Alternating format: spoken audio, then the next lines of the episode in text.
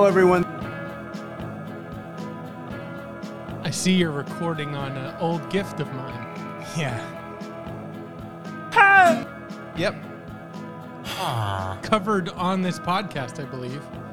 It's a monochrome puzzle, Yeah. all gray Mm-hmm. and irregular pieces. Right. So are you? I I'm going to. I'm going to finish it this it, time. it looks like you're you've made very good progress. yeah. And you know when I started it? Sunday. Okay, but I mean, this It's is Tuesday, this is attempt and two. this is attempt like five. What five exactly? So I do think probably there's some muscle memory in there. Oh, for sure. But this is by far the furthest I've gotten working on it before. I mean, it looks good. Congratulations. Thanks. That sound like me. Um. So what's going on, dude? Nothing, bro. What's up? Um, are we just getting into the show? I have a lot to say about the show, unless you have. I have a lot to say about the show too. Okay. There's one thing that I kind of want to cover quickly All right. because I've been affected by it today. All right. Um, it goes back to the SVB, Silicon Valley Bank stuff. huh. You were a big investor. Lost, lost, Lost your it all. Pants, whatever Lost the saying. my shirt. Um, the Bye so, bye. You know, I we we are both products of 2008. Uh huh. I stepped out of a master's degree straight into the economic collapse. Right. And so I've always looked at and, and felt like people, I saw people not even try to justify what happened. I What's saw the like- latest one? well, oh, no, You no, mean in back, in 2008. Uh-huh. Like I saw like the CEOs of banks pretty much be like, well, I'm not leaving. Right. You know what I mean? And everybody else had to deal with it. And guess what? Everybody did. Some Well, people yeah. Mm-hmm. lost everything. Some people killed themselves. Yeah. but And one of the guys that ran a bank in 2008 it was who was running Silicon, Silicon, Valley, Valley, Bank, and Lehman Brothers or something. One of those guys. and, and he also fought for less regulation Yeah, on Silicon. Valley, right? Raising the the market cap, where blah blah blah. Who gives a shit? Um, so that there was less oversight over that bank, so they could do exactly what they did, right? Yeah. So anyway, I'm a product of like, and and it was something that everybody agrees with. Nobody in 2008 was coming out and being like, "It's good what the CEOs of banks are doing. It's good what the housing, what they did with the, uh, with mortgages, with the housing market. It's all good." You know, Right. Everyone was like, "Yeah, it's a shitty system," but then the most you heard was like, "It's a shitty system, but it's the best system we got, buddy." Yeah, right. And now with Silicon You know Valley, how many people starved because of socialism? That's the answer. yeah. Uh, yeah, exactly. sure, people like I went of a master's degree and worked at Verizon Wireless. Yeah. You know, for a while, I I competed with the job that I first got at the school I'm still with against someone with like a PhD who's mm-hmm. like way overqualified for the position. Anyway. Now it's happening again, right? Except this time what's different is it's more localized and there is no place for people to run. It was just clearly the same system of, you know, as he puts a piece in the puzzle. uh, you saw it, you eyeball. Oh, it was yeah, wrong. I- I- it, It was wasn't even wrong. the right one. Yes, I just So, you know, now what you have is after a few days of me being like, you know what, whatever, who cares? I finally was exposed to the kind of conservative, especially the libertarian, because Silicon Valley is like libertarian heaven, right? Right. Nirvana. yeah. I finally got to hear their response to this whole thing. And you know what it is? Silicon Valley Bank was one of the wokest, quote unquote, banks. And that's why this happened. Yeah. Has nothing to do with regulation, has nothing to do with the things that they scream about, that they post, you know, all the time about. It has to do with the fact that Silicon Valley was too concerned with wokeism. What a stupid message. Yeah, and and it just kind of got me depressed because I'm like, you know, people aren't even trying. Yeah. It, it's like the the the cat is out of the bag. The game is up. It's just on a mass of people finally waking up. That's the only thing that can happen now. It's like, you know, the end of the it- it's like right before the French Revolution. It's like either a critical mass of people wake up and literally attack this with the with the at least the energy of let's behead some of these people mm-hmm. if not actually with the mentality of we need to behead some of these people that that is actually that's the only thing left Yeah. because if you actually are falling for the line that it's wokeism that is causing banks to collapse or causing any economic crisis? Yeah. what the hell are you thinking like what is going on up mm-hmm. there?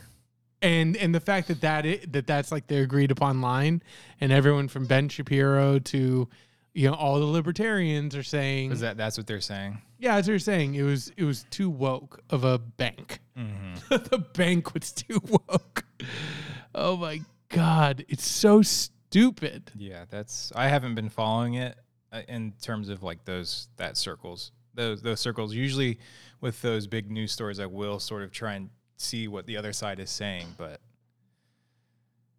I I wasn't interested, I guess. I I'm so but but they're at least acknowledging that it's bad, right?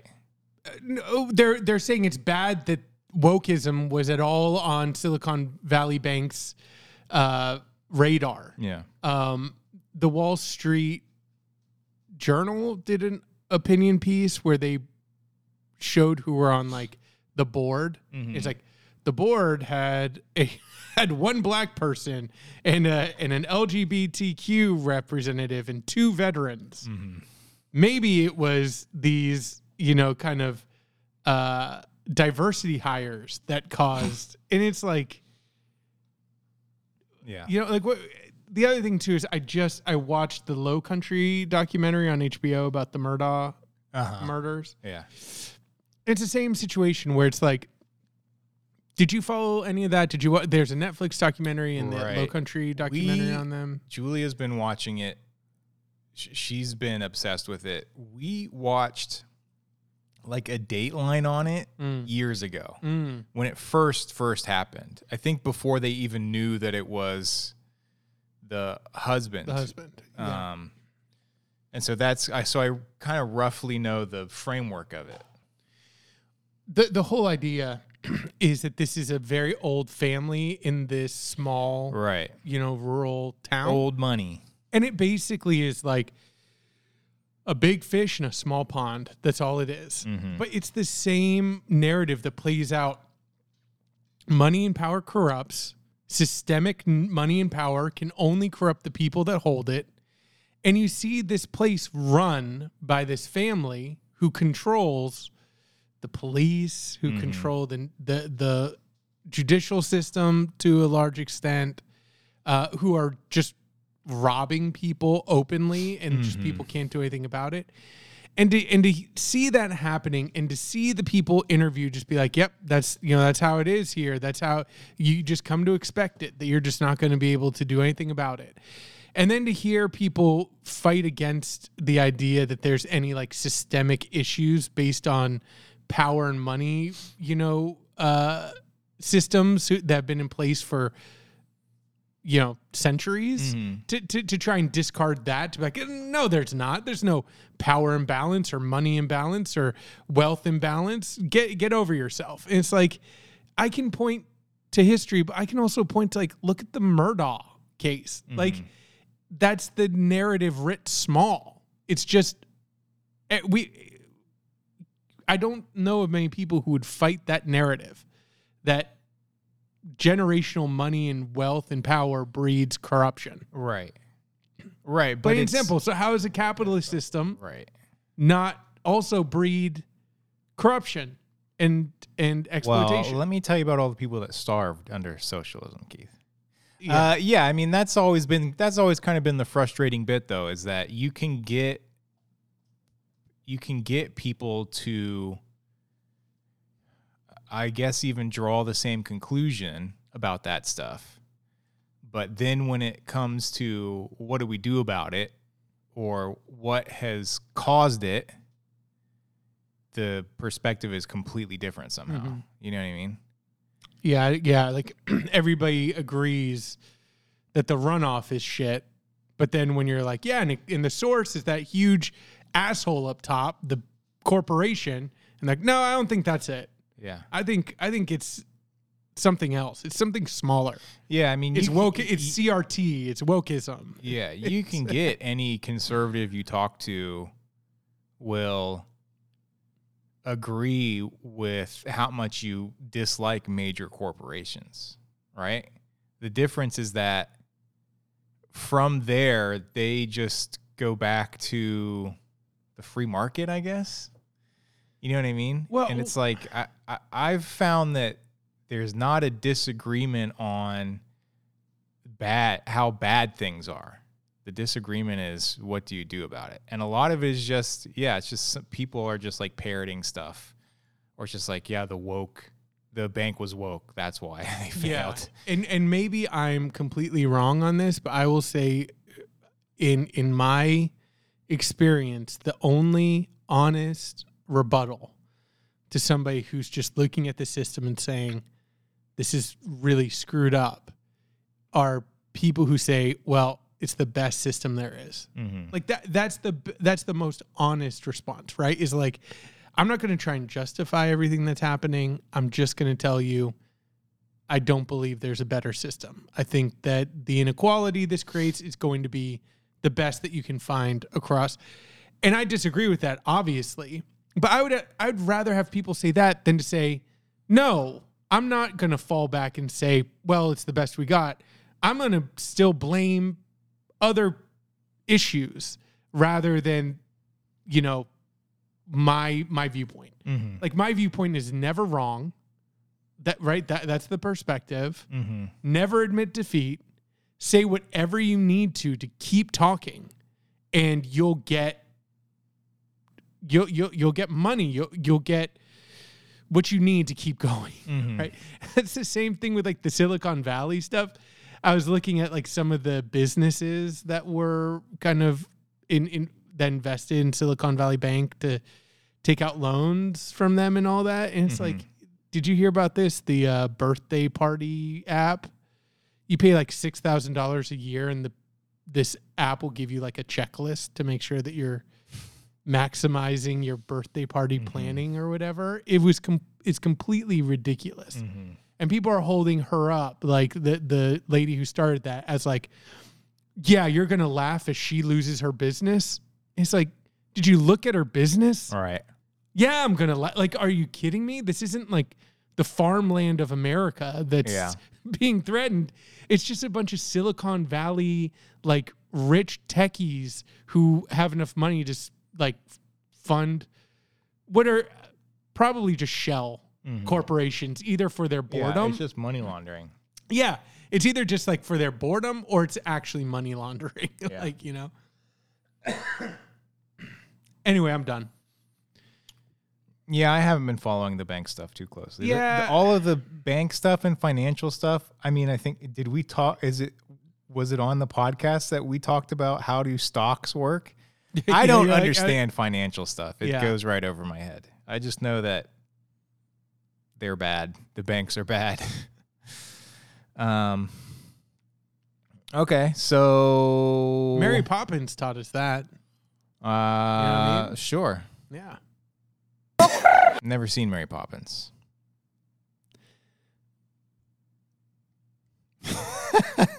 what does she teach? How does she teach you that banks are bad? And I've, yeah, I cannot imagine. How does that come? Up. What is it? Mary Poppins, she's a babysitter, right? she's a heavenly socialist babysitter. Hmm. She's all about um, the the arts and uh, brainwashing your children. No, the the whole crux of it is the the father um, doesn't have enough time for his kids because he works in a bank Mm. Mm-hmm. and there's a whole climactic scene where these like horrible old people corner his son and his son wants to spend this like tuppence because they're in England and Mhm. whatever. He wants to spend his tuppence like feeding the birds. He wants to buy a bag of bird seed and feed the birds. And these bankers are like, no, that's you don't that's a waste. You need to put it in the bank and mm-hmm. we make it grow and we and it's all colorless and it's all just about money. Mm-hmm. And the whole narrative is the father realizing that life is more than just mm. the bank and profits and all those things.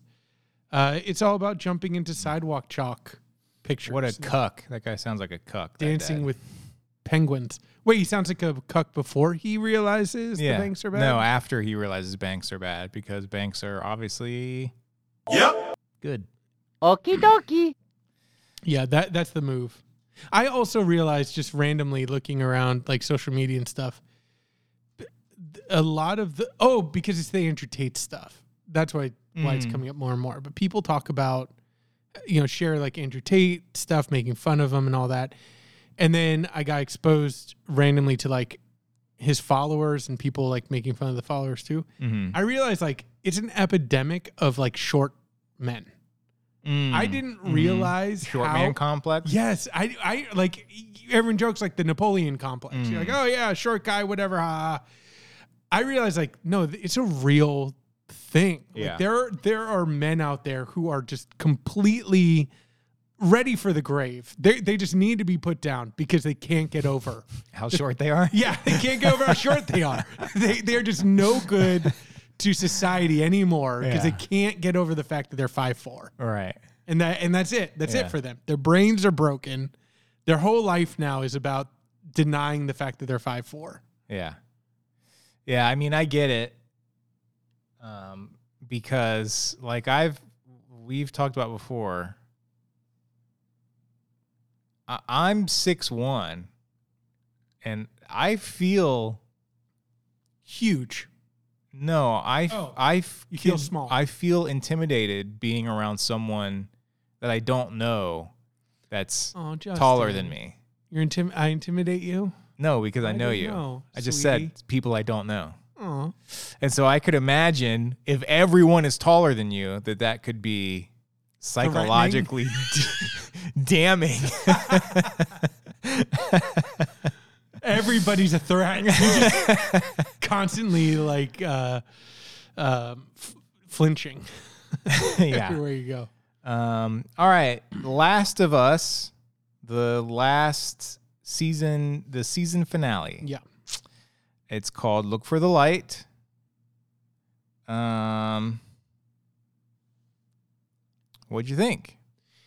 So, you sent oh. me a text Mm-hmm. and it sounded like you were a little frustrated with the conclusion of the season.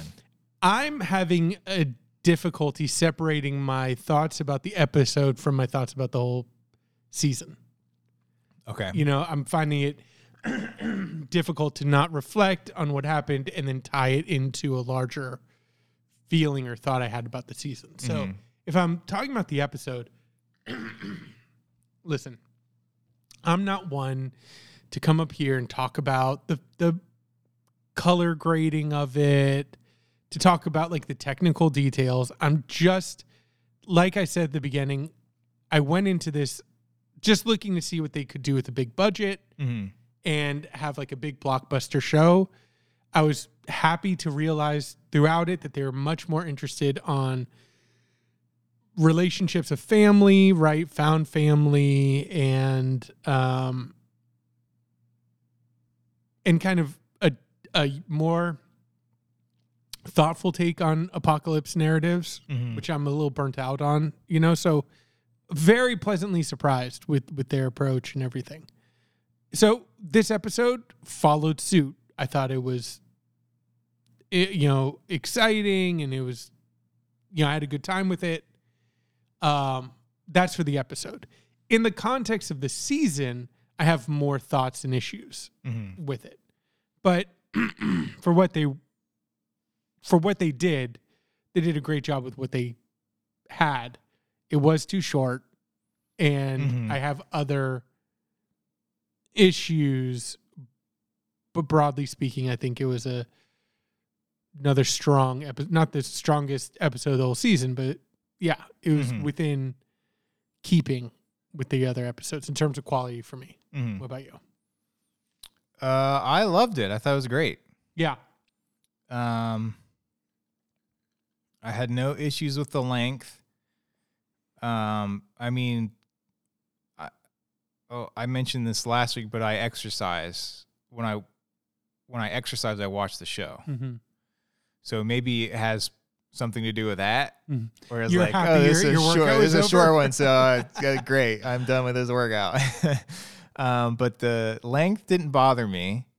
Uh, I loved it on all fronts. I Okay. loved it. I loved the episode, practically speaking, and I loved where we ended up story wise, Okay. relationship wise, dynamic wise between Joel and Ellie. Okay. Um, a couple of things I wanted to talk about before we get to, I guess, some bigger picture stuff. Yeah.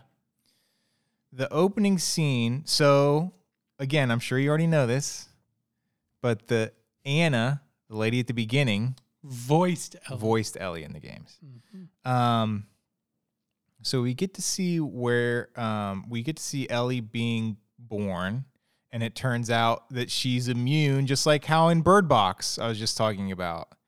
Um, and I'm I'm pretty sure if this is following the games, which it seems to be, if that's like the explanation in the games for her being immune, that happened way before the Bird Box sequel. I have a. F- I heard. I just saw this on social media that that was added for Mm. the show and it wasn't in the game. Mm, The game never explains her immunity. yeah. So Okay. Well, I'm fine with that. I think the the explanation works fine. Um, one thing I had this is a broader question about entertainment in general. Where did the idea that where did the idea come from that you can put a chair underneath a doorknob and keep a door from and opening? keep, yeah. Um, How does that how does that work practically speaking? you need something behind the chair. But even then, that's it's not going to work. It's never going to work. So the, even if you would to like screw a chair into place on its two hind legs, I feel like you could still just just kick it open. open pretty easily. yeah. Um, Well, not not only that, what what would prevent you again? Like if you just prop a door underneath a door handle, right? mhm. Or it's a door, not like it would have to be a handle. Like if there's a knob, Mhm. then it's definitely not doing anything, right? Mhm. Then you could just open it and just push it, and the chair's just gonna slide with the door. Yeah. Um, yeah. So that uh, there were a couple little things at the beginning, and I'll talk about this later about realism of the show. But there were a couple little things that I found myself nitpicking at the beginning of the show. Um, Marlene, Mhm. I didn't love the actress who played Marlene. I Mm. felt like she's the one sort of, and I felt this way at the beginning a too. little too intense. Yeah, I don't know. I just didn't care for her performance too much. Uh-huh. Uh, but there's also a moment where, so right after Ellie's born, and they sort of have this moment of realization of like, you're going to have to kill me, right? Because Anna's been bitten. And Anna's like, take my baby. And Marlene says, no, I can't pick the baby up. Uh, she said, "No, I can't kill you." No, she says very specifically, "I can't pick, I can't take the baby" or something like that. She says, "I can't take the baby," and my thought is like, "What? Even if the baby's infected, what do you think a zombie baby's going to do to you?" Doesn't have teeth. Yeah, that's just take the baby. How can you like? What are you afraid? I don't. What are you afraid of? It's a baby. also, along those lines, who are the parents that are like let their signing baby- consent forms as they're pushing the baby out? That baby was a newborn. That was a real baby that was like just shipped out of the hospital a couple hours before they filmed the scene. It looked like that. I have to believe that they didn't just take a baby that looked as young as it was and laid it on a wooden floor in some goop and let it scream. I I mean, I mean, regardless. I mean, you're how, who is who's giving their baby like you know what I mean? dude, I, That's crazy. how much am I getting paid for? Just tell me that. I'm I'm at least sitting at the table hearing the the compensation point before I'm walking mean, out in in a huff. maybe the science has changed or whatever. Maybe we've learned more. When the girls were born, the the Don't touch them. right the thing was like you can't like for the first month or whatever don't even take it out of the house right and this baby's on a zombie show that's crazy uh not to judge anybody's parenting but just did. yeah um okay The, other thing too, sometimes like there's strict rules. I wonder if they only used one baby. yeah i mean it wasn't in the show Like that much like three. yeah They have three people be mad at. Yeah, that's yeah. Um Okay, so bigger picture stuff. I don't really have anything else practically speaking, I think. Um but bigger picture stuff. So we get how did you feel so there's a pretty dramatic change in Joel and Ellie's relationship in this episode? There, there's a few, like from the beginning when she's just zoned out, and he's like, "Hey, I found Boggle. I found." Yeah. uh, So the episode opens with Joel's dynamic is he's kind of become like the dad who really wants his daughter to like him. yeah.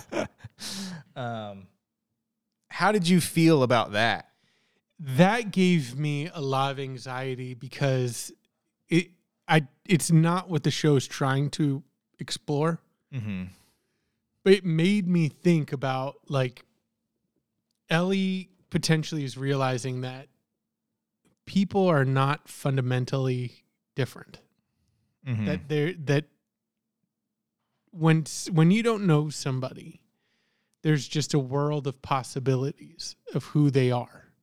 And especially as you're like getting to know them and especially if they're Joel and they're guarding who they are, mm-hmm. that can prolong that feeling of exploration. Who is this person? Then, when someone opens up, there tends to be a realization of, oh crap, this person is just like everybody else. They Mhm. either do or don't like TV. Right. They The illusion's been shattered. the illusion's been shattered and underneath it is still it's just a guy who's going to talk too much about his daughter to you he's just, he's just going to be like oh now you couldn't get him to open up before and now he's just like sarah Yeah. she loved climbing she loved hiking and we would go outside and you're just like Yeah. oh shoot you're just that person Yeah, I guess I didn't think about it while I was watching the episode, but why was Ellie so kind of despondent at the beginning of the episode? so two reasons right number one um, she Oh, just killed That's right. Okay. Two people, two full grown men, Yeah. protected herself from being raped and eaten. Yeah. But the biggest thing is she did it all without Joel. Mm-hmm. And you're she's also realizing I don't need Joel. Where I just thought about episode two or three where they're sleeping outside and she all she needs to go to sleep is Joel to say, We're safe. Mm-hmm. She's like, just tell me that we'll be okay. He says, Mhm. we'll be okay. And she literally just turns over and she's asleep. Now, get the feeling like that that is no longer the case. Joel could tell her, we are okay. I'm going to stay up. I'm going to look out for you. And she'd still probably not be able to sleep yeah. because she realizes that Joel can't protect her. Something that Joel But already knew. he kind of can. So that is so that that I think is playing into it. Yeah. So the larger so so the the whole episode is basically about the the whole episode and the whole season leads up to Joel and Ellie reach the Fireflies. Well, so yeah, a few things getting us there, right? Number one is in the beginning, you also have Ellie on her Jesus Gethsemane trek. Which is what? This idea that fundamentally she, I think, is accepting the fact that her fate could be Mm-hmm. hinging on this trip. Right. So that was something I wanted to ask you about. Did you read that there's a scene between Joel and Ellie, and I think it was right before they get taken by the Fireflies, right before she starts telling the puns where Joel says, Let's just go back to Tommy. So yeah, there's two. Right before they say the puns, that's when Joel confesses that he tried to kill himself. That's right. Then earlier than that is when that conversation happens, where he's like, "We can just go back to Tommy." Right. And Ellie, you know, says, We haven't gone all the, through all this for nothing. Da da da da da. Did you read that as her knowing that she was basically going to be sacrificing herself? I took her journey to the Fireflies and the things that she was saying to be her accepting that she's too broken and you know like damaged to come back from from her trauma Mm-hmm. and that she's accepting what what's going to happen to her Mm-hmm. so for me, they were all the things that they had her saying and the way that she was saying it gave me the feeling like when the ending came, I had the feeling that if Ellie was given the choice, she would have sacrificed herself. Mm-hmm. And I, I felt like that's why they wrote, that's how they wrote her. Mm-hmm. I felt like they were writing her to give you the feeling of like, oh, she's like Jesus. And Jesus is like, I understand my fate and I'm walking towards it. Yeah, I accept it. I accept it. Um, Even though I don't think that she was as aware. I think that I think that's like the show, like she probably wouldn't have told Joel like if they want to kill me, kill me. mhm. But I do think if she was confronted with that choice, I- I think the Ellie of this episode would have said, Yeah, I'm ready. Yeah. Um so they get cap they get taken by the fireflies. Get knocked out. They're getting ready to basically they they want to sacrifice Ellie for to save the world. Did you have a reaction to the uh it wasn't time that time heals all wounds? It wasn't time that heals all the wounds. It wasn't time you didn't care? I mean, Jeez. what what uh, yeah, I was like, "Woohoo! Yeah, go no, Joel. you, you, yippee. weren't you weren't you know, wiping no, a little tear no. from your eye that I was wiping sweat from my you? brow because I was Oh, exercising. exercising through it. The the other thing that I want to say really quickly about that about that scene too, well, right after it when she starts reading from the pun book, again, I want to triple down on what I've been saying. The puns in the show are too good to be in a book like that. I agree. Yeah. Okay. sorry. Um. So Anyway, beautiful moment by the way. Yeah, no, Very- it was very, great. Very moving. Agreed. And Agreed. Maybe if you weren't but I didn't react in any sort of sweating way. to the oldies while you were We also got a ticket in the middle of the show that was like, "We've been hacked," so I had to take a break and go. and they were not hacked. they were not hacked. Yeah. yeah. Um Yeah, so the whole uh so it's basically a trolley problem, right? Fireflies get her. The you sacrifice Ellie to save a million people Potentially. potentially or you save Ellie and potentially sacrifice a million people, right? That's the dilemma, that's the big moral question of the episode of the season. Um one comment that I thought was interesting on Reddit they said. Brick Tamland, that's the Anchorman guy, right? Mm-hmm. Brick, yeah. Um, I thought the show did a pretty good job of pointing out that the debate wasn't whether Joel or Marlene were right. It's that neither of them asked Ellie for her consent. Okay. Does that track for you? Um. Yeah. Sure. Okay. I, so, well, I this is where some of my issues come into play. Mm-hmm. Should we get into it a little bit? Sure. So, this is a short episode, Mm-hmm. and for what they did, yeah, you executed it as best you could. What I was expecting was at least a longer episode of Joel and Ellie dealing with the fireflies. Because here's the Hmm. here's the question. Number 1. Why were they in such a rush?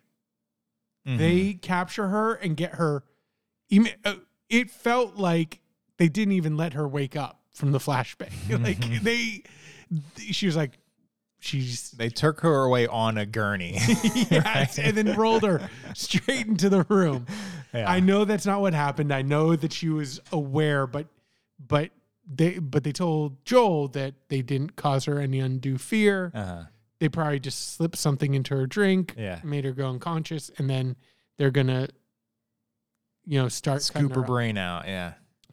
So number one, why the why the rush with with how quickly somebody gets turned? Uh huh.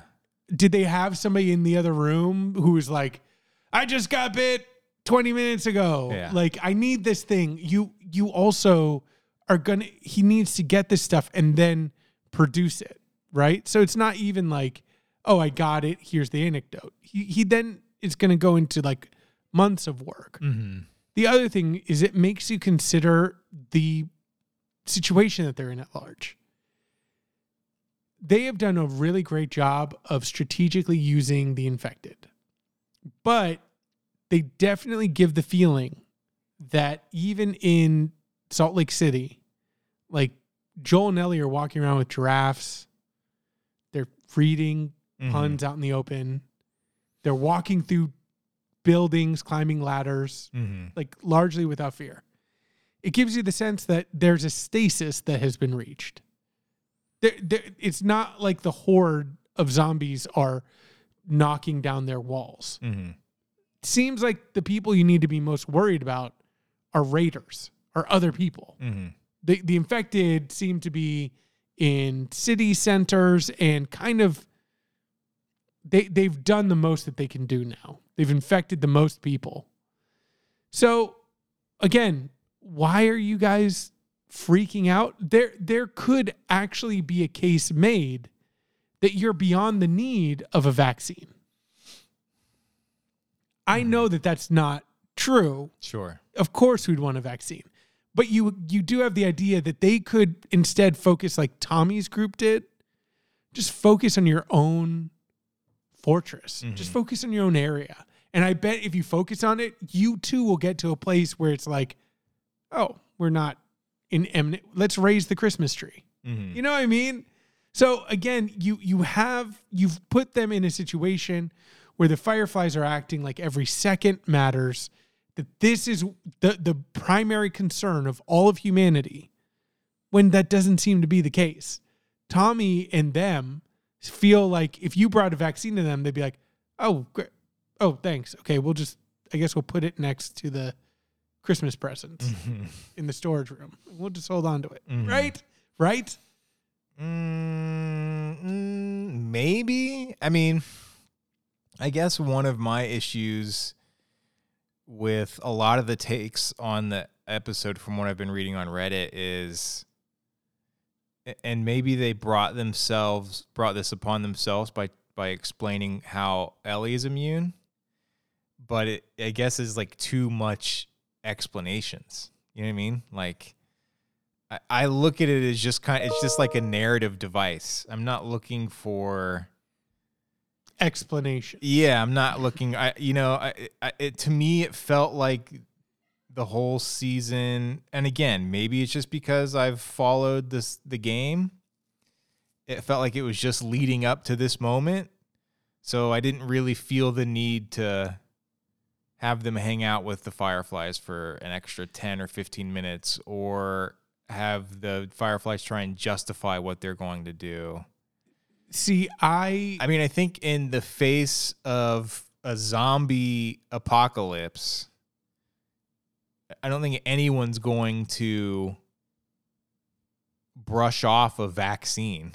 no, no, exactly. But but what I'm saying is like in terms of primary concern, you know, I think that's the trade off. We have praised their limited use of the infected, Mm-hmm. but what that what that does is it gets Yeah, you to the end, saying. And you have you don't view it as that much of a threat. Yeah, yeah, I, I can see that. Yeah, they, they travel cross country, and again, I think didn't didn't they say where, where she was like, "How did you protect Ellie?"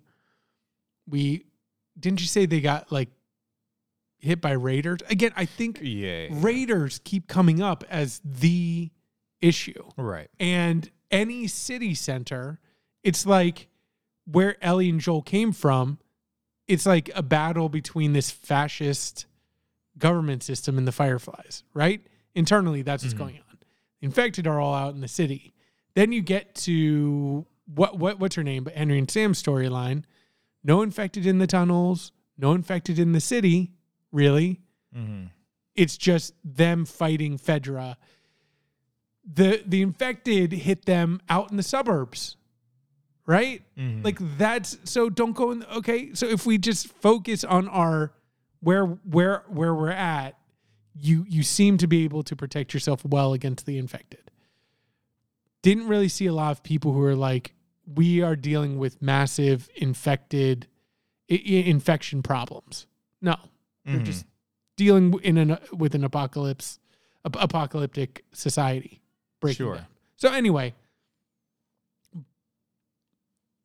no no so you you you streamline everything again something that we've been praising it for and you don't give any time with the with the fireflies then yeah you don't get to talk to ellie about what you're going to do you also then i immediately start thinking well why did she bring joel back oh, Marlene. why she knows joel Right. joel is a bad dude Yeah. She she recognizes that up front back in there back in Boston. You're not going to like keep him locked up until you cut Ellie's head off or whatever you're going to do. Yeah, I thought the same thing. Someone had an interesting comment on Reddit. They said Marlene probably thought she could share Ellie's fate with Joel because she knew him as being a cold and callous person. Thank you. So that, makes sense to me on a certain level.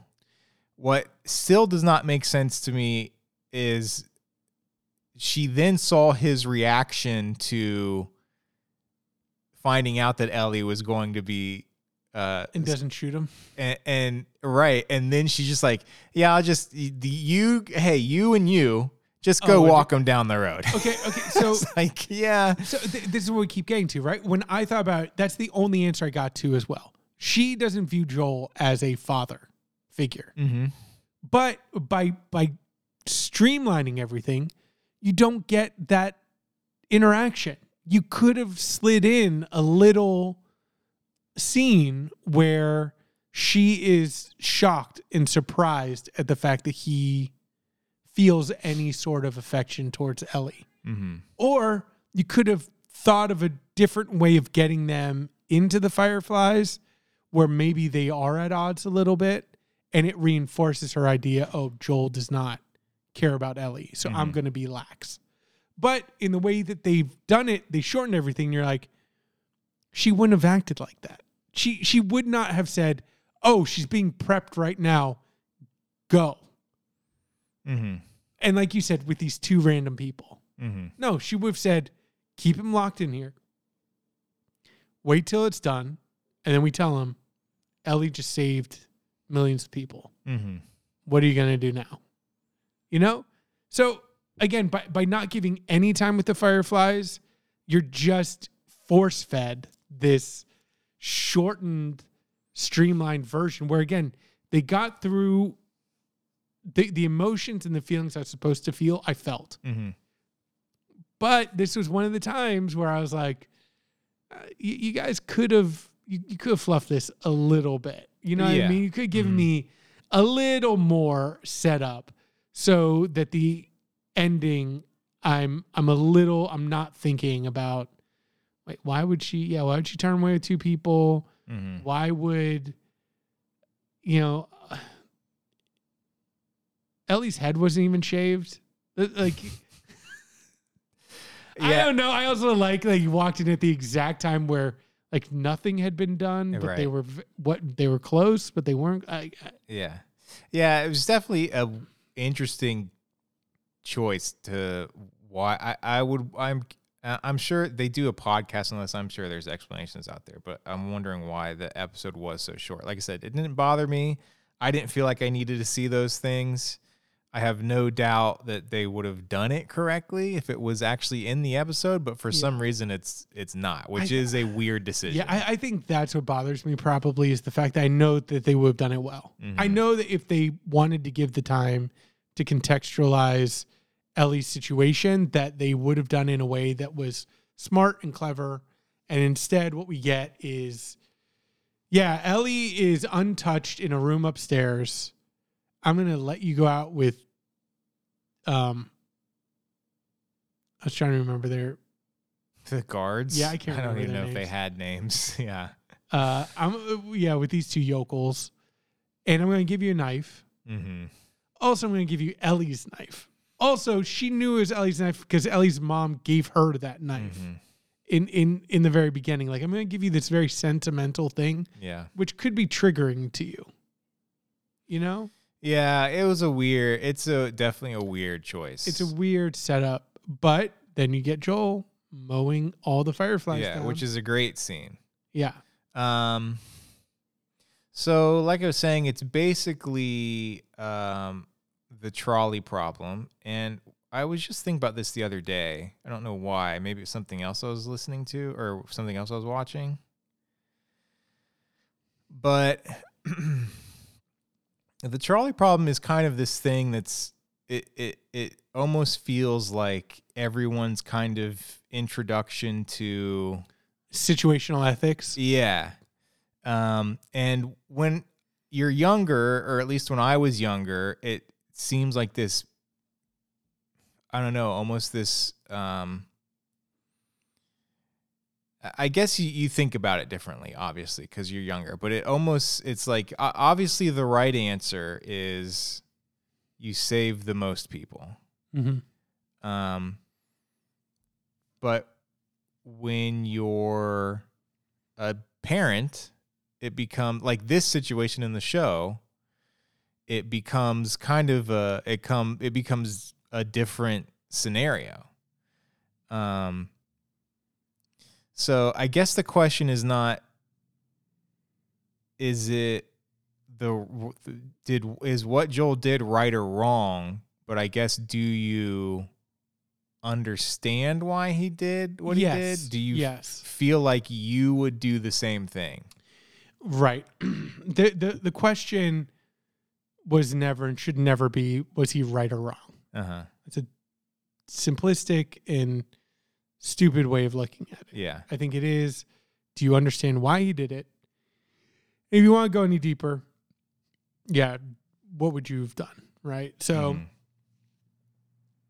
and then you're asking me. Mhm. Um, so for Joel, do I understand? Yes, absolutely I understand. Um, so check off on that. Now, would I do the same? What's interesting is I have two separate answers to that. Mhm. Number one, if I was Joel and and Ellie was Ellie, Mhm. I would. I think I'd be fine with them doing what they needed to her. Mhm. Here's the other thing with the short time. What I would say is just, and and and, and from her, just show me the science. Yeah. Like, like, can I see a peer reviewed article? I just, just show me that the the the science is there to support the sacrifice. uh-huh. I just love the fact that she's like, I can't believe you got Ellie here all by yourself. People couldn't even protect all of our people. That Yeah. was crazy. Okay, she's dead now. Right. and just trust that we got this. We that the science is like. She even says, "I'm in your debt, Mm-hmm. but I'm not in your debt enough to talk to you about it. I'm Not in your debt enough to help you understand what we're trying Right. to do. I, I'm in your debt for you, for me to tell you what's happening, for you to deal with it. Which is, yeah, it just Do you think it would have been better if she was just like,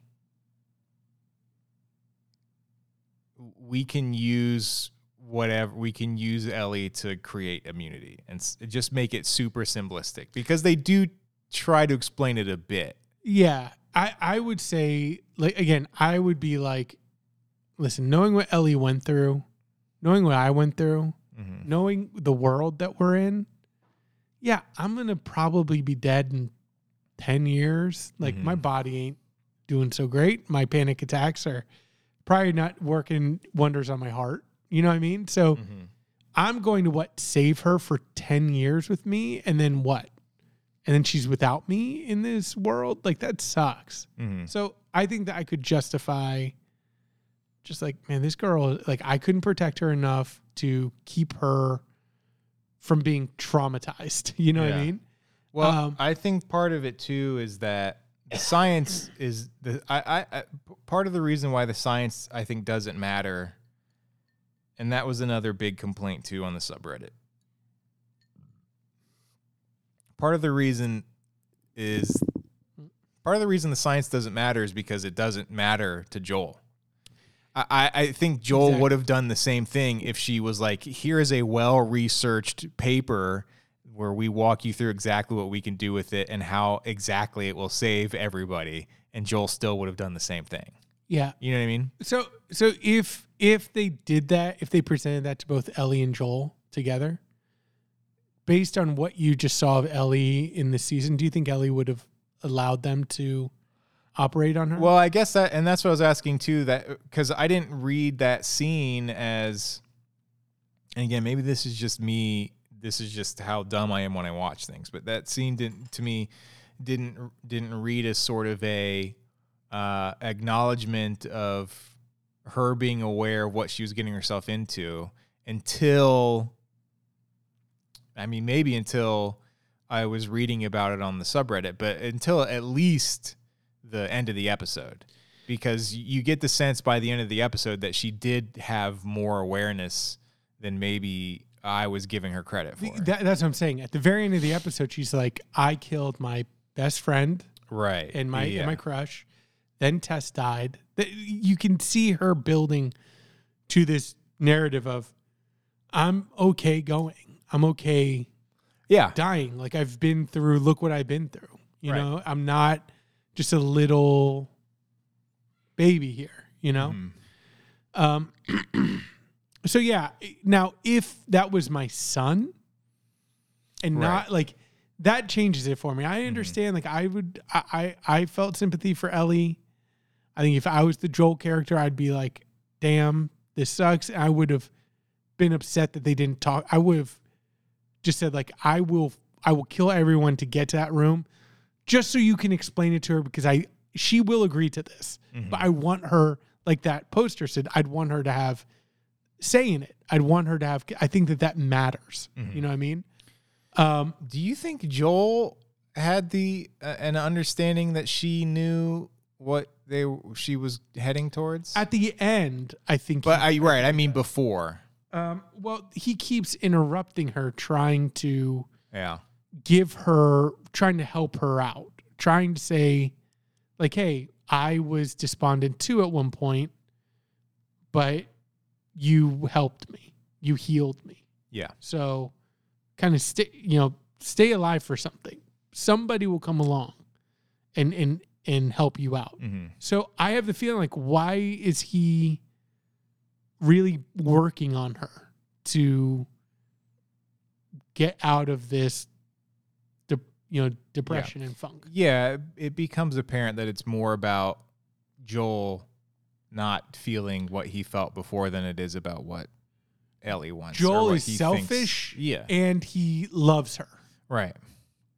and that and, and, and that's it. Uh, there's a really good quote someone posted on the subreddit from the Craig guy, one of the showrunners. Okay, Craig Mazin. Yeah. Neil has said when they were testing the game, parents almost 100% of the time said he did exactly what he was supposed to do. Um, re Joel killing everybody. And a lot of times, people who weren't said he's a monster. I'm a parent, I straddle the line. We cut a line out of episode five and I regret it. I wish I could put it back in. It was when Henry says to Joel, I did a bad guy thing. There was an exchange where Joel says, So you're saying if you had to do it all over again, you wouldn't? And Henry says, I'm saying if I had to do it all over again, I would try really hard not to, and then I probably would. Uh, which is interesting because I feel like they get that across pretty well in the episode. Oh, they do. I don't need those lines. Yeah. If I were in that situation as a parent, I would try really hard not to, but I probably would. If Joel walked away without regrets, if Joel walked away without shame, that would be different. But then I would say he was he's a monster, but you don't lie unless you know you've done something wrong. Yeah. Yeah. He, I mean, what, what I really liked is the fact that this takes a narrative that I think a lot of gamers are, are expecting, where it's like, like who, who's the best bad good guy? Mm-hmm. Batman, Punisher, maybe, right? Right. Where it's like, yeah, this is a bad dude, but he is a good guy. You know what I mean? And that's why I love him. Mm-hmm. And this is like, no, when when other characters say Joel is a bad guy and has done bad things, he's done very bad things. Mhm. So when you get to the end, if you're like clutching your pearls, like I can't, not my Joel, it's like, Right. no, they've been telling you that this whole time Yeah. if you got a flashback to when he and Tommy were killing people, right. I bet it's some horrible shit. I bet it's like true bad, true villain behavior, right? Um, it- but I think that people, and especially kind of gamers and comic book readers and stuff like that, they they like to have the idea of badness without any proof of it. You Mhm. know, they, they they like for something to say that's morally complex without really right. c- confronting their their morals. Yeah. You know what I mean? And I do like the fact that this goes right at it and it's like this is not about whether or not Joel is good or bad. You know what Yeah. I mean? Like, Yeah, he like kills at guy who's- did. Surrendering. Who's surrendering. Yeah. How many of those people had kids? Right. He kills a doctor at the end. Right. I mean, one one for one, right? You can you can draw a correlation between him and um and and what what what's her name? Kathleen. Yeah, hmm Ca- Ca- I think that's her name.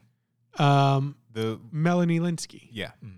and Melanie Lynskey starts by killing a doctor, Yeah. and you're like, oh well, she's the villain. She's Right. very very bad, Yeah. and now Joel is doing the same thing. It's like just to see people like try to compute that is is funny. Yeah. Um yeah, there was a lot of conversation about right or wrong, which is fun, right? That's part of the fun of watching the show and talking to your friends about it.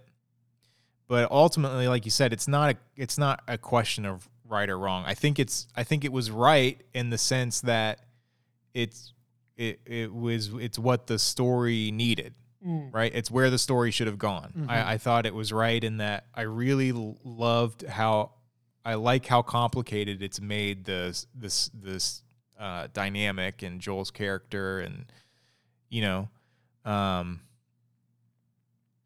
but yeah, in terms of like, yeah, in terms of like, well, this is the other thing, you know, the the the uh, the, he what he did was right because there's no way it, it would have worked scientifically. It's like, yeah, that's not really the point.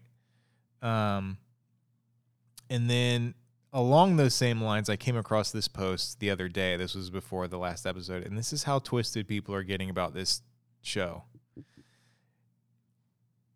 I'm not going to read the whole thing, but the title is Let's Just Put This to Bed, Shall We? Ooh, I love these. And then this person goes on to write one, two, three, four, five, six paragraphs Putting it to bed. explaining why Joel didn't take the assault rifles from Bill's bunker. And it has to do with the fact that Co- coincidence also that graves are six feet deep.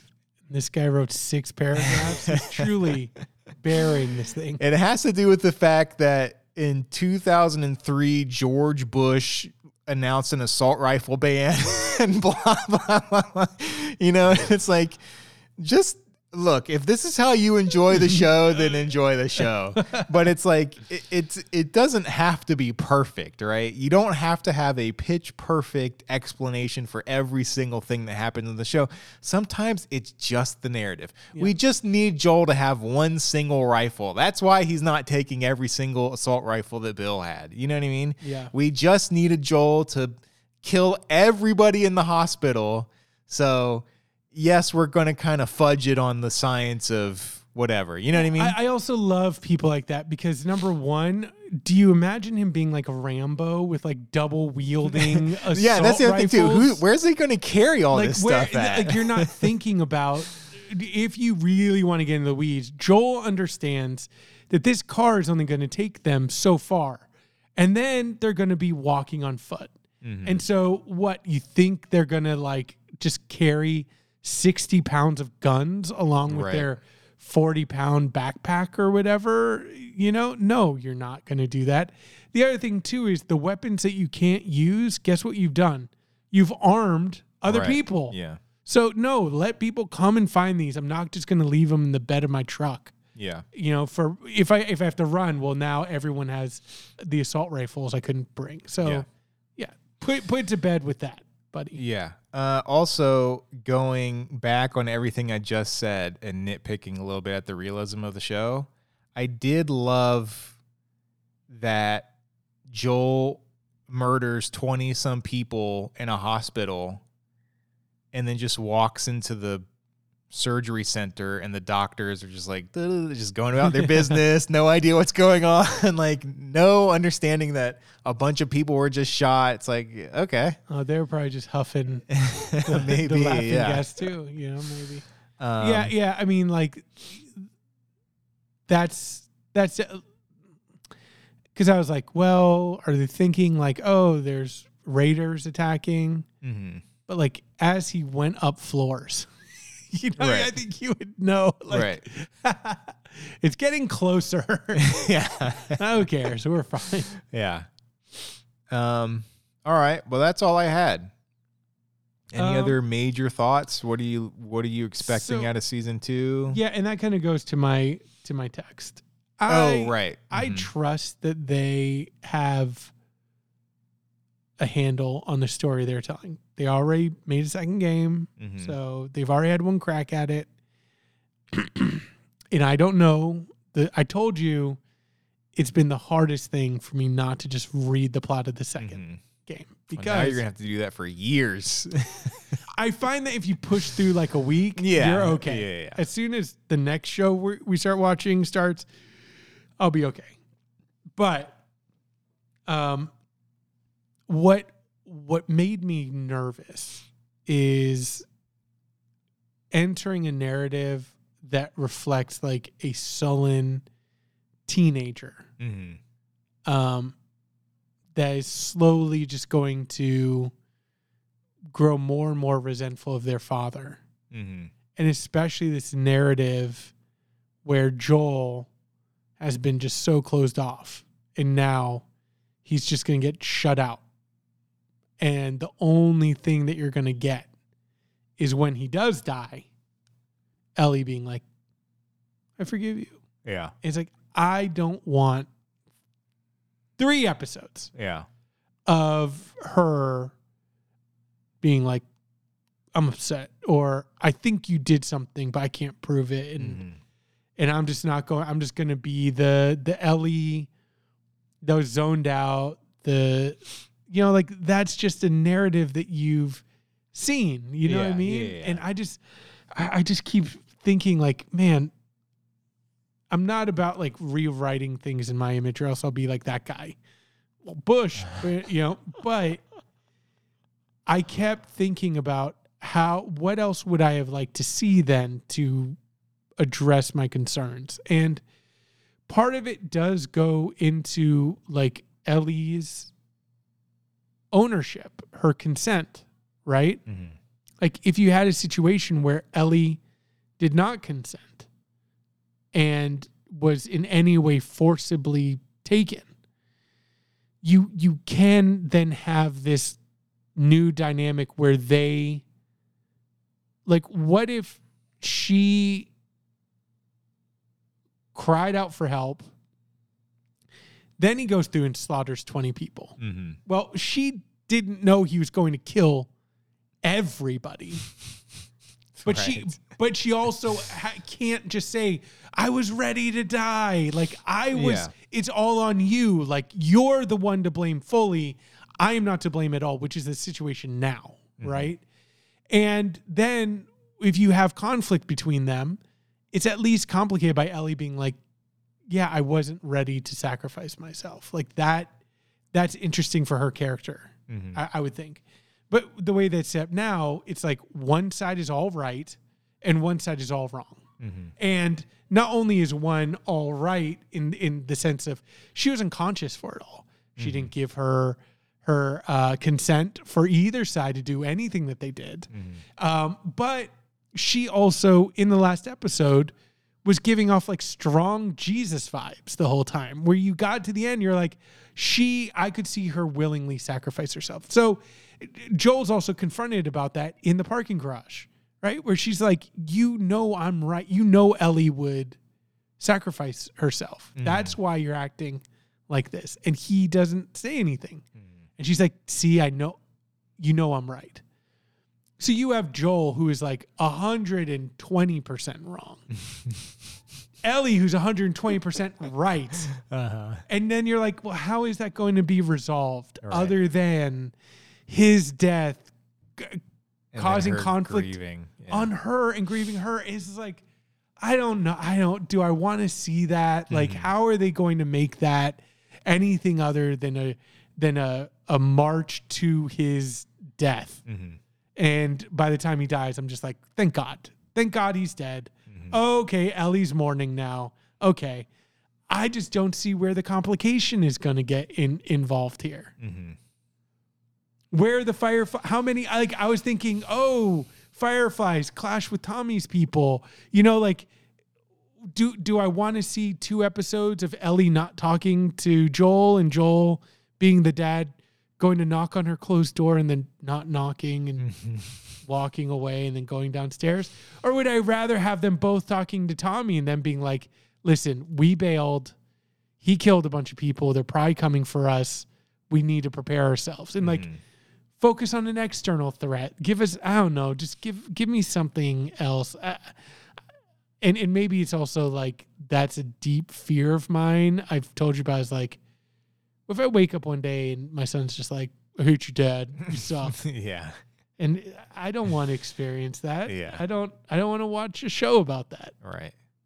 Yeah. Um Yeah, the only thing I would say to that is like I said before and like they've done with all the other characters, if it seems like in this show if someone is going to die, it doesn't get dragged out. It happens pretty quickly. That's why I wanted Joel to be dead at the end of this episode. I Yeah. wanted Joel to like die f- saving her or something. You know what I Uh-huh. mean? Like give it all the complication, but then give Ellie the the need to wrestle with it. Mm-hmm. Right now, it just feels like, yeah, what if Jesus was saved from the cross? Well, then you just have him being like longingly looking back at the cross. like, yeah, I guess that's my fate. Did, did I go back? I don't what know What could have been? what could have Uh, been yeah. had I been sacrificed. And it's just like, I don't know, that doesn't seem like a complication for Ellie. Mm-hmm. Yeah. Um. Okay. Uh, next week, Hold on. You know the narrative of the second game. yes. So, do you, without spoiling anything, do you feel like they do have, like they've they've complicated the narrative enough in the game that my, that, that you'd be like, oh Keith, I think you'll be fine. So I don't I guess I don't know what the narrative is. I know there's a big spoiler about the second game that I know, Okay. and then I know. Hmm, I don't even know how I would phrase it without spoiling anything, but I, I know who is involved.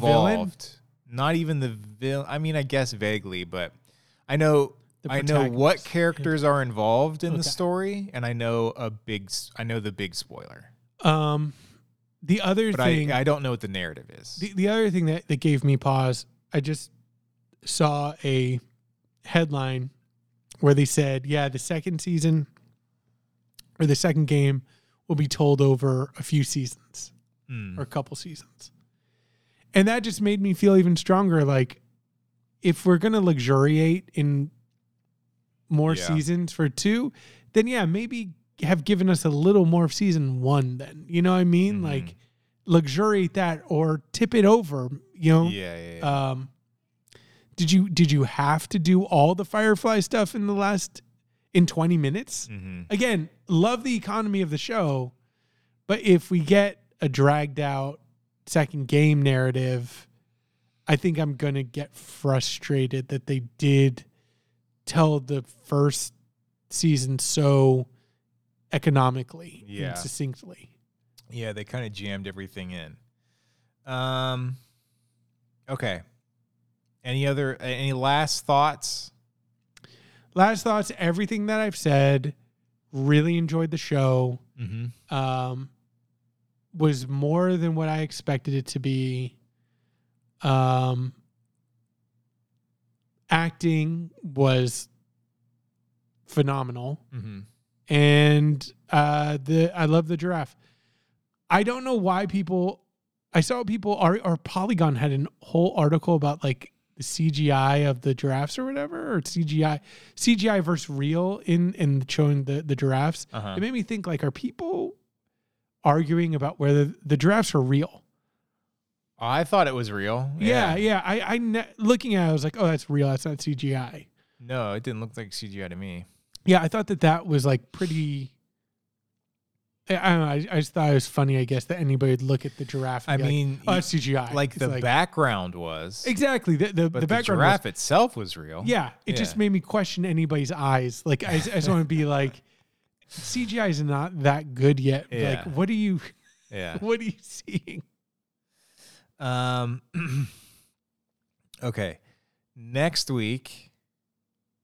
Well, actually, sorry. I meant to say this at the beginning of the episode, Hmm. and I'll say it now at the end. Fuck daylight you. savings Oh. time.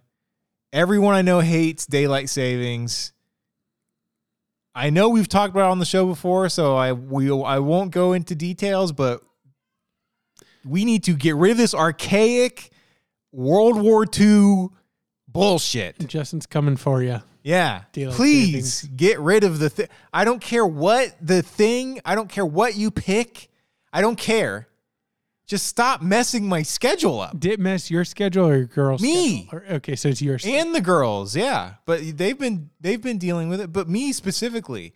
It's like maybe this is, you know, a, a part of like being healthy or whatever for me is having Schedule. A, a schedule and having a routine I can stick to. And it's now twice a year or whatever. I have to everything gets moved around for some reason. It's so dumb. yeah, Um that was terrifying. next week I hope no one ever has to. next week you mentioned a show called Swarm. an Amazon show. Yeah. Now, everything that I've read says that all seven episodes are released on the 17th, Okay. not a week by week thing. Okay. So, Here, so so let's let's spitball this really quick here.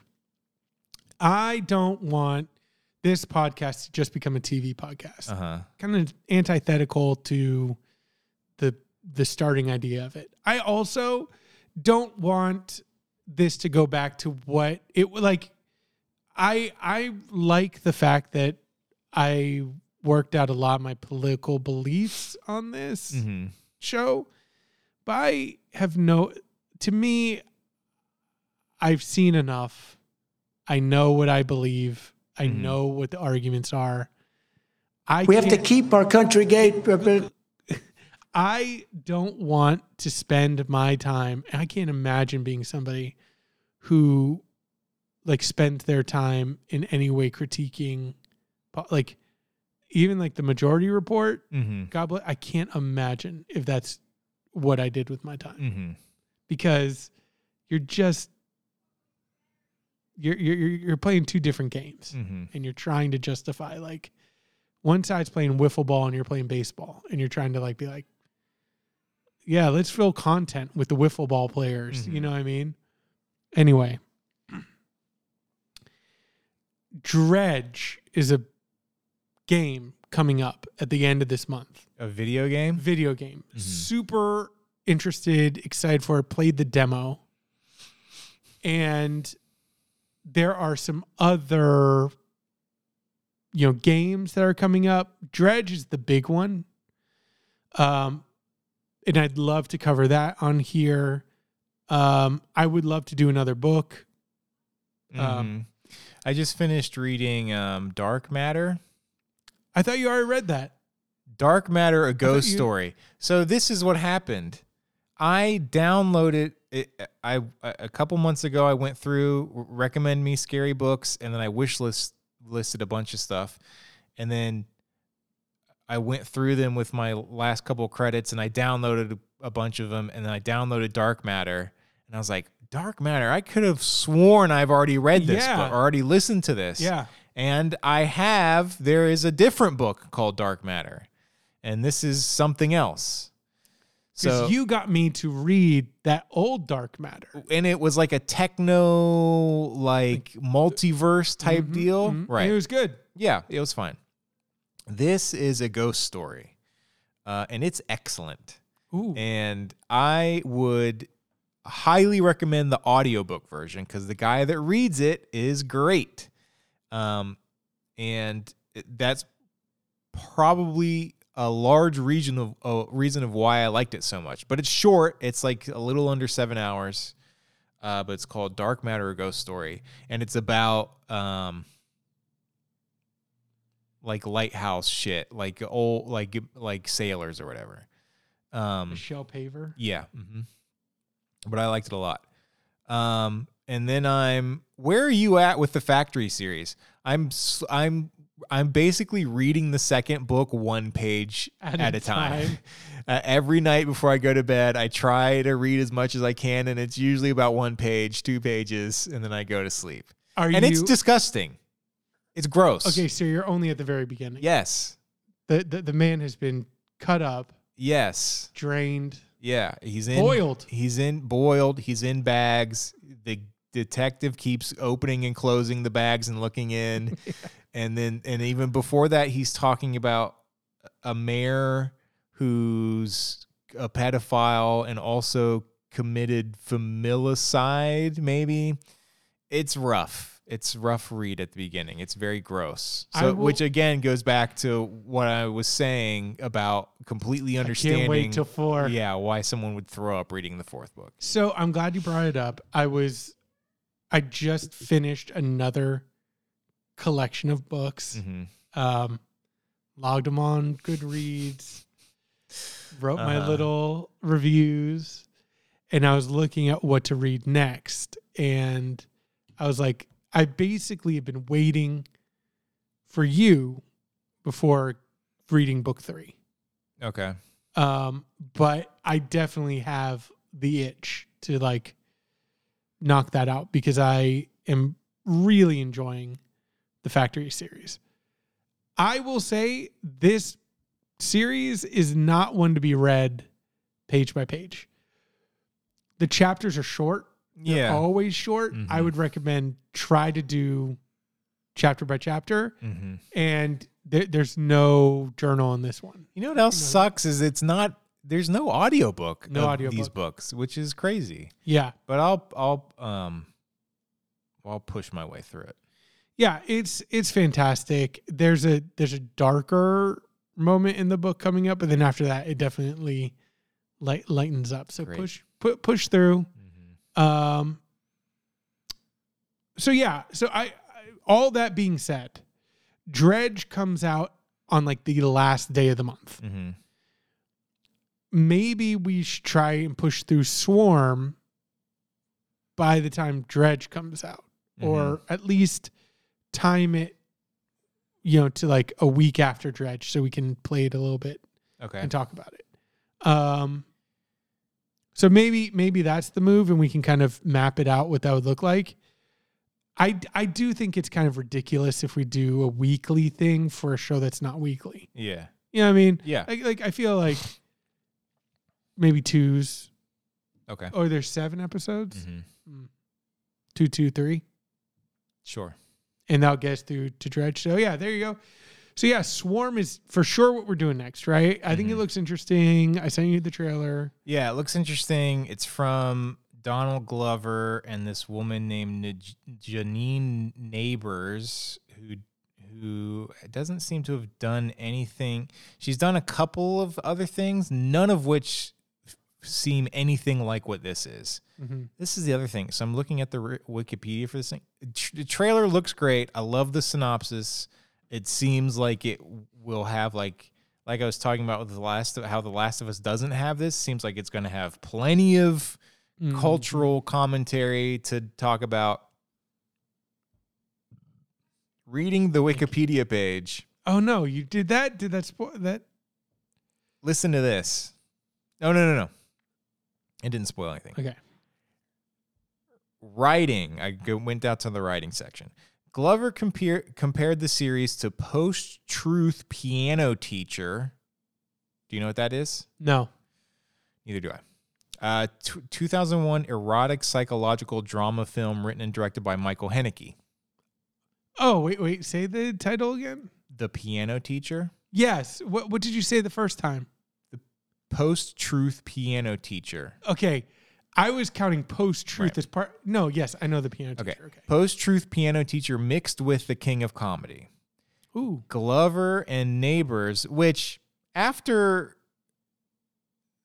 um Joker, let's let's cool it on the King of Comedy references, okay? You're not making the next King of Comedy. Okay? The the King of Comedy. Let me say too, a late movie that I got to that when you watch, like I definitely had the arrogance looking back at like oh, this is a '70s movie where Yeah. they then you watch and you're like, damn it, that's so it's Yeah. so good. It's amazing. Uh, Glover and Nabers wanted to create an anti-hero story using Tony Soprano and Don Draper as inspiration. Malia Obama is among the writers of the series. Nabers said, We really wanted to give her the opportunity to get her feet wet in TV and see if this is something she wants to continue doing.